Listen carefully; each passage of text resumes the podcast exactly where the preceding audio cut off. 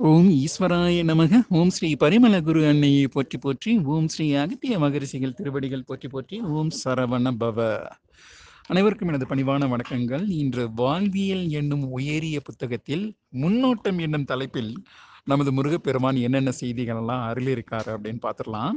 அதுக்கு முன்னாடி அந்த இந்த சி- இந்த புக் படிக்கிறதுனால என்னென்னலாம் பலன்கள் கிடைக்கும்னு கொடுத்துருக்கிறாரு. அதை பார்த்துடலாம் முதல்ல. பிணிகளற்ற உடல் கிடைக்கும்னு கொடுத்துருக்கிறார். ஒருவேளை இந்த புக்கை எல்லாரும் படித்து இதை அப்படியே ஃபாலோ பண்ணி வாழ்றவங்க எல்லாருக்கும் பிணிகளற்ற உடல் கிடைக்கும் என்று அவர் ஒரு பிளஸ்ஸிங்ஸ் கொடுக்கிறார். ஸோ அவருக்கு முதல்ல நன்றிகள் தெரிவிக்கலாம் ஏன்னா இதுதானே இது என்ன சொல்றது? ஹெல்த் இஸ் வெல்த் இல்லையா? முதன் முதல்ல நமக்கு வந்து முதல்ல என்ன செல்வம் தேவைப்படுது அப்படின்னா பிணிகளற்ற உடல் தான் அது இருந்துச்சுன்னா மற்ற எல்லாமே எளிதாக கிடைச்சிரும். அதை வந்து ஒரு பிளெஸ்ஸிங்ஸாக கொடுத்துக்கிறாரு. அப்புறம் என்ன கொடுத்துருக்காருன்னா உயிரினை விடுவிக்கவும் அப்படின்னு குறிப்பிட்டிருக்கிறாரு. உயிரினை எப்படி விடுவிப்பது அப்படின்னா அந்த உயிரின் கூடை எவ்விதம் கரைக்க வேண்டும் என்று முதன் முதலாக உயிரின் கூடு என்று ஒன்று இருக்கின்றது அப்படிங்கிறத பற்றி முதன் முதலாக நமக்கு சொன்னது வந்து முருகப்பெருமான் தான். அது இந்த லாஸ்ட் சாப்டர்ஸில் நம்ம டிஸ்கஸ் பண்ணலாம். அதை அப்படியே வச்சிருங்க. அப்புறம் பேரன்பினை உணர்த்திடவும் உணர்ந்திடவும் வாழ்வியல் உதவிடும். உத்தமமாய் வாழ்ந்திடலாம் அப்படின்னு சில பிளெஸ்ஸிங்ஸ்லாம் கொடுத்துருக்கிறாரு. ஸோ இதை முதல்ல சிந்திச்சிடலாம். அப்புறம் மற்ற பகுதிகளெல்லாம் என்ன கொடுத்துருக்காரு அப்படின்னா முதல்லையே ஒரு ரொம்ப ஒரு ஷாக்கிங்காக இருக்குது கலியுகத்தில் வாழ்கின்ற மானுட ஆன்மாக்களே ஷாக்கிங்காக இருக்குன்னா ஏன் ஷாக்கிங்காக இருக்குன்னு சொல்கிறேன் பணிவான வணக்கங்கள் அப்படின்னு குறிப்பிட்டிருக்கிறார். ஒரு உயர்நிலை ஒரு உயர் தெய்வம் வந்து மற்ற மானிட ஆன்மாக்களுக்கு பணிவான வணக்கங்கள்னு சொல்லிடுறாருன்னா நம்ம வந்து நம்மளுடைய சுற்றி இருக்கிற மற்ற ஆன்மாக்களுக்கு நம்ம எவ்வளவு பணிவா வணக்கங்கள்லாம் செலுத்தணும் அப்படிங்கிறத நம்ம இங்க நான் நம்ம இல்லை நான் இங்க உணர உணர வேண்டியிருக்கிறது. ஸோ அது ரொம்ப ஒரு முக்கியமான பாயிண்டா எனக்கு ரொம்ப மனசு மனம் நெகிழ்கிறது. அப்புறம் என்ன சொல்றாருன்னா ஒளி பொருந்திய சூரியன் பற்றி தான் குறிப்பிடுறாரு. சூரியனை வழிபட்டால் உயர் பதங்களை அடைந்திடலாம்னு இன்னொரு பிளஸ்ஸிங்ஸும் இருக்கு.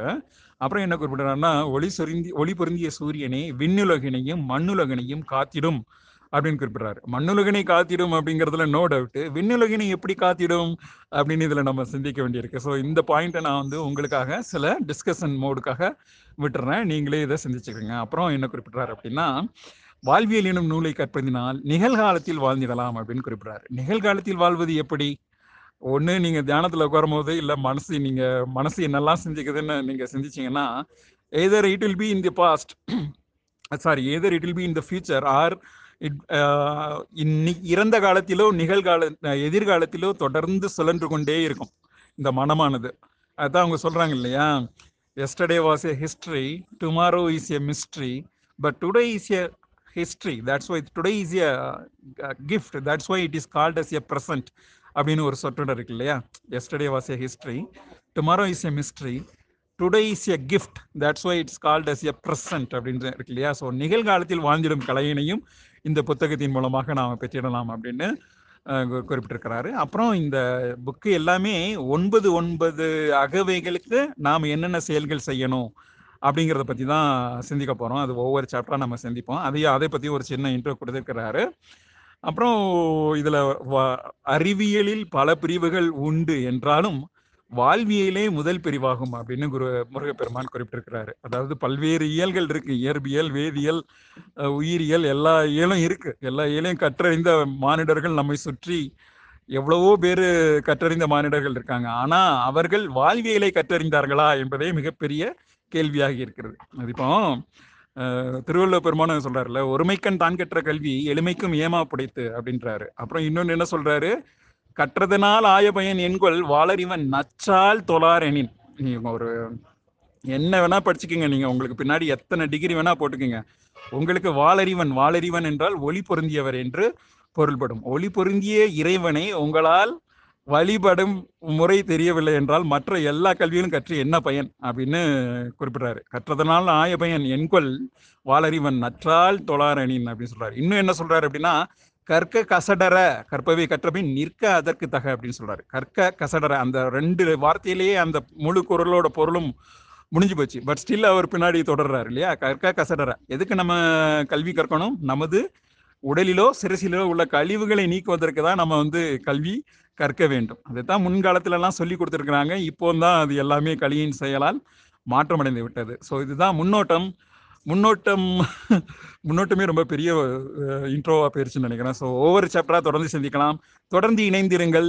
புத்தகத்தினை வாங்கிடுங்கள். புத்தகம் இருப்பவர்கள் தொடர்ந்து எடுத்து படித்து சந்தேகங்கள் எதுவும் இருந்தால் குழுவில் எழுப்பலாம். ஸோ இந்த இந்த சாப்டரே நான் உங்கள்கிட்ட ஒரு கொஸ்டின் கேட்டிருக்கிறேன். ஸோ அதற்கு விடையளிப்பீர்கள் என்றும் நம்புகின்றேன். நன்றிகள் பல பல. ஸோ மீண்டும் ஒரு சாப்டரில் சந்திக்கிறேன். நன்றி கூறி விடைபெறுகிறேன். நன்றி. வணக்கம். ஓம் ஈஸ்வராய நமக. ஓம் ஸ்ரீ பரிமள குரு அண்ணியே போற்றி போற்றி. ஓம் அகத்திய மகரிசிகள் திருவடிகள் போற்றி போற்றி. ஓம் சரவண பவ. இன்று பௌர்ணமி ஒரு முக்கியமான நாளாக இருக்குது எல்லாருக்கும். ஸோ நானும் ஒரு முக்கியமான செயலை ஆற்றலான்ட்டு இச்செயலை தொடங்கியிருக்கிறேன். இந்த இச்செயல் நிறைவேறுவதற்கு முருகப்பெருமானின் ஆசைகளையே வேண்டி நிற்கின்றேன். என்ன செயல் அப்படின்னா வாழ்வியல்ங்கிற புக்கு. முருகப்பெருமானுடைய மற்ற ஐந்து நூல்களையும் அவனருளாலே அவன் தாள் வணங்கி முந்தை வினை முழுதும் மோய உரைப்பன் யான் என்ற மணிவாசகரின் கூட்டுக்கிணங்க நானுமே அந்த ஒரு நாய் மற்ற ஐந்து நூல்களையும் ஒளிப்பதிவு செய்து முடித்தாகிவிட்டது. முருகப்பெருமானின் பெருங்கருணையும் பேரருளும் கொண்டு இந்த ஒரு புக்கு மட்டுமே என்ன காரணமோ தெரியல. ரொம்ப நாளுமே பெண்டிங்காக இருக்குது நானும் ரெண்டு மூணு டைம் ட்ரை பண்ணேன். பட் ஏதோ ஒரு காரணங்களால் அது தள்ளி தள்ளி போயிட்டே இருக்குது. ஸோ இன்னைக்கு வந்து மங்களகரமாக ஆரம்பிச்சிடலாம் அப்படின்ட்டு முருகப்பெருமனையை துணை கொண்டு இந்த பதிவினை போட ஆரம்பிக்கின்றேன். வாழ்வியல் என்னும் புத்தகம். இந்த புத்தகத்தை பற்றி ஓவராலாக சொல்லணும் அப்படின்னா ஒருவேளை நீங்கள் ஆன்ம விடுதலை வாங்கலை அப்படின்னா கூட இந்த வாழ்வியல் என்னும் புத்தகத்தை முறையாக கற்றறிந்து ஒவ்வொரு பருவமாக பிரிச்சுக்கிறாரு. எட்டு எட்டாம் மனுஷ வாழ்வை பிரிச்சுக்கோ அப்படின்னு ஒரு சினிமா பாடல் இருக்கு இல்லையா? அதே மாதிரி இவர் வந்து ஒன்பது ஒன்பது பருவங்களாக ஒன்பது ஒன்பது அகவைகளாக பிரிக்கிறார். வாழ்கின்ற காலத்தை எல்லாத்தையும் பிரித்து அந்த ஒவ்வொரு ஒன்பது வயதுலையும் என்னென்ன செயல்கள் செய்ய வேண்டும் அப்படின்னு குறிப்பிடுறாரு. ஸோ அதை பற்றி தான் நம்ம டீட்டெயிலாக பார்க்க போகிறோம் ஸோ பதிப்பாசிரியர் பக்கத்தில் குருவனை என்ன கொடுத்துருக்காங்க அப்படிங்கிறத பார்க்கலாம். பதிப்பாசிரியர் பக்கத்தில் குருவனை ரொம்ப அற்புதமாக முதல் சாப்டர்லேயே நன்றி கூறுகிறாங்க. அதாவது இந்த நூலினை கரங்களில் ஏந்தி இருக்கும் ஆன்மாக்கள் அனைவரையும் வணங்கி மகிழ்கின்றேன் அப்படின்னு சொல்கிறாங்க ஸோ இந்த நூல் உங்ககிட்ட கையில் இருக்கான்னு பார்த்துக்குங்க. உங்கள் ஒருவேளை உங்கள் வீட்டில் இருந்துச்சுன்னா குரு அன்னைக்கு நன்றி செலுத்திடுங்க. அப்புறம் குருவனை என்ன சொல்கிறாங்கன்னா மேலும் என்ன சொல்கிறாங்கன்னா எனது உயிரின் நிர்ணயங்களை உணர வைத்தும் உபதேசம் செய்தும் அருளுகின்ற களி அகற்றும் கந்தனுக்கு பணிவான நன்றிகளை உரித்தாக்குகின்றேன் என்று குறிப்பிடுறாங்க. மேலும் அவர் வந்து அவங்க வந்து முருகப்பெருமான் வந்து என்னை அன்னைன்னு கூப்பிடுறாங்க. ஆனால் மூத்த அன்னை என்று அவர் என்னை அன்போடு அழைக்கின்றார். எனினும் மகனாக இருந்து பல நேரங்களில் பல உபதேசங்களை செய்கிறார் என்று ரொம்ப கருணையோட நன்றிகள் பல தெரிவிச்சிருக்காங்க. முருகப்பெருமானுக்கு நாமும் நன்றிகளை தெரிவிச்சிடலாம். அப்புறம் குருனை மிக முக்கியமான கருத்தா என்ன குறிப்பிடுறாங்க அப்படின்னா விண்புக விண்முகடு அதை பத்தி குறிப்பிடுறாங்க. அதாவது சத்தியுகத்துல வந்து விண்முகடு வந்து சத்தியுகத்தில் ஏன் ஆன்ம விடுதலை எளிதான செயலாக இருந்தது அப்படின்னா இந்த விண்முகடை வந்து ரொம்ப புவிக்கு பக்கத்துல இருக்கும். அதாவது புவியிலிருந்து அந்த ஈர்ப்பு விசை என்பது ரொம்ப புவியோட பக்கத்துல இருக்கும். ஸோ அதனால ஆன்மாக்கள் வந்து மிக எளிதாக ஆன்ம விடுதலை அடைந்து விட முடியும். விண்முகடு கடந்தாலே ஆன்ம விடுதலை அடைஞ்சிடலாம்ல. பட் இங்கே ச கலியுகத்தில் என்ன நடக்குது அப்படின்னா இந்த டிஸ்டன்ஸ் வந்து புவிக்கும் இந்த விண்முகடுக்கும் இடையே இருக்கும் தூரம் என்பது மிக அதிகமாகி கொண்டே செல்கின்றது. அதாவது புவியோட அந்த நில நீர் மூலக்கூறுகள் என்னும் ஈர்ப்பு விசையானது மிக அதிகமாக வெளிப்படுவதால் இந்த விண்முகோடு மேலே போய்கிட்டே இருக்குது. ஸோ அதுதான் ஒரு முக்கியமான ப்ராப்ளமாக இருக்குது அப்படின்னு குருவனை குறிப்பிட்டிருக்காங்க. அப்புறம் முருகப்பெருமான் வந்து ஆறுமுகனாரின் அருளுரை அப்படிங்கிற மாதிரி தலைப்பில் சில கவிதைகள் மாதிரி எழுதியிருக்கிறாரு. அந்த கவிதைகள் வந்து சில பிளெஸ்ஸிங்ஸ் இருக்கு. ஸோ அதை மட்டும் நான் படிக்கிறேன். வாழ்வியலை கற்றறிந்தால் விண்முகடும் வசப்படும். வாழ்வியலை ஏற்று வடிவுடனே வாழ்பவருக்கு துணை புரிவோம் தூண்டிடுவோம். எரிபொருளாய் அருளளித்து எம்மோடு இணைத்திடுவோம் அப்படின்னு கொடுத்துருக்குறாங்க. ஸோ முருகப்பெருமானுக்கு இந்த நேரத்தில் நம்ம நன்றிகள் செலுத்திடலாம். ஸோ இந்த புக்கை ஏற்று படிப்பவர்களுக்கு அவரே எரிபொருளை ஈற்று அளிப்பு அளித்திடுவார் அப்படின்னு குறிப்பிட்டிருக்கிறாரு துணை புரிவோம் விண்முகடும் வசப்படும் தூண்டிடுவோம் அப்படின்லாம் ரொம்ப அற்புதமாக கொடுத்துருக்கிறாரு. அப்புறம் அணிகலன் அப்படிங்கிற தலைப்பில் முருகப்பெருமான் மறுபடியும் ஒரு இன்ட்ரோ கொடுக்குறாரு. என்ன இன்ட்ரோ கொடுக்குறாருன்னா நம்ம தங்கம் என்னும் உலோக கனிம கனிம வளத்தினை கனிம உலோகத்தினை இந்தியர்கள் மட்டும் ஏன் அதிகமாக அணியிறாங்க? மற்ற ஃபாரின் லேடிஸ்லாம் க தங்கம் அணிவதில்லையே. அணிவதில்லைன்னா குறைவாக பயன்படுத்துகிறாங்க ஆனால் இந்தியன் லேடிஸ் ரொம்ப பயன்படுத்துகிறாங்கல்ல ஏன் இந்தியர்கள் மட்டும் தங்கம் கனிம வளத்தினை அதிகமாக பயன்படுத்துகின்றனர் என்பதை சிந்தியுங்கள். அதை பற்றி தான் இங்கே இதில் குறிப்பிட்டிருக்கிறாரு. அதாவது அணிகலன் மற்றும் காப்பு அதாவது ஒரு ஆன்மாவானது பிறவி எடுக்கும் பொழுது தனக்கு துணையாக அணிகலன்களையும் காப்பையும் தன்னுடனே இணைத்திடும் அப்படின்னு குறிப்பிடுறாரு.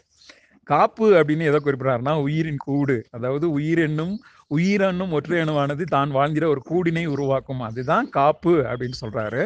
அப்புறம் அந்த திரைகள் இருக்கு இல்லையா? விழித்திரைகள் செவித்திரைகள் அந்த மொத்தம் பதினான்கு திரைகள் இருக்குன்னா நம்ம பார்த்துருக்கோம். ஆன்மாவை சுற்றி ஒரு ஏழு திரைகள் இருக்கும். அப்புறம் சிரசில மற்றும் ஏழு திரைகள் இருக்கும். இதெல்லாம் நீக்கணும் அப்படின்னு பார்த்துருக்கோம். இதை வந்து காப்பு என்றே குறிப்பிடுகிறார்.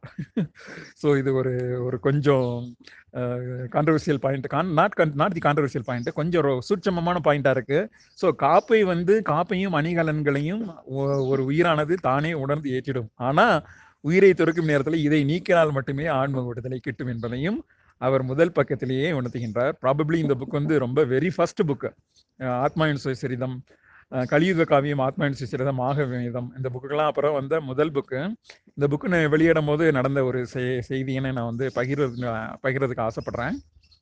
இந்த புத்தகம் வெளியீட்டின் போது வனஈசர் முதன்முறையாக அவர் வந்து அந்த உலா வர துவங்கினார். அந்த நாள் வந்து ரொம்ப ஒரு மறக்க முடியாத நாளுங்க.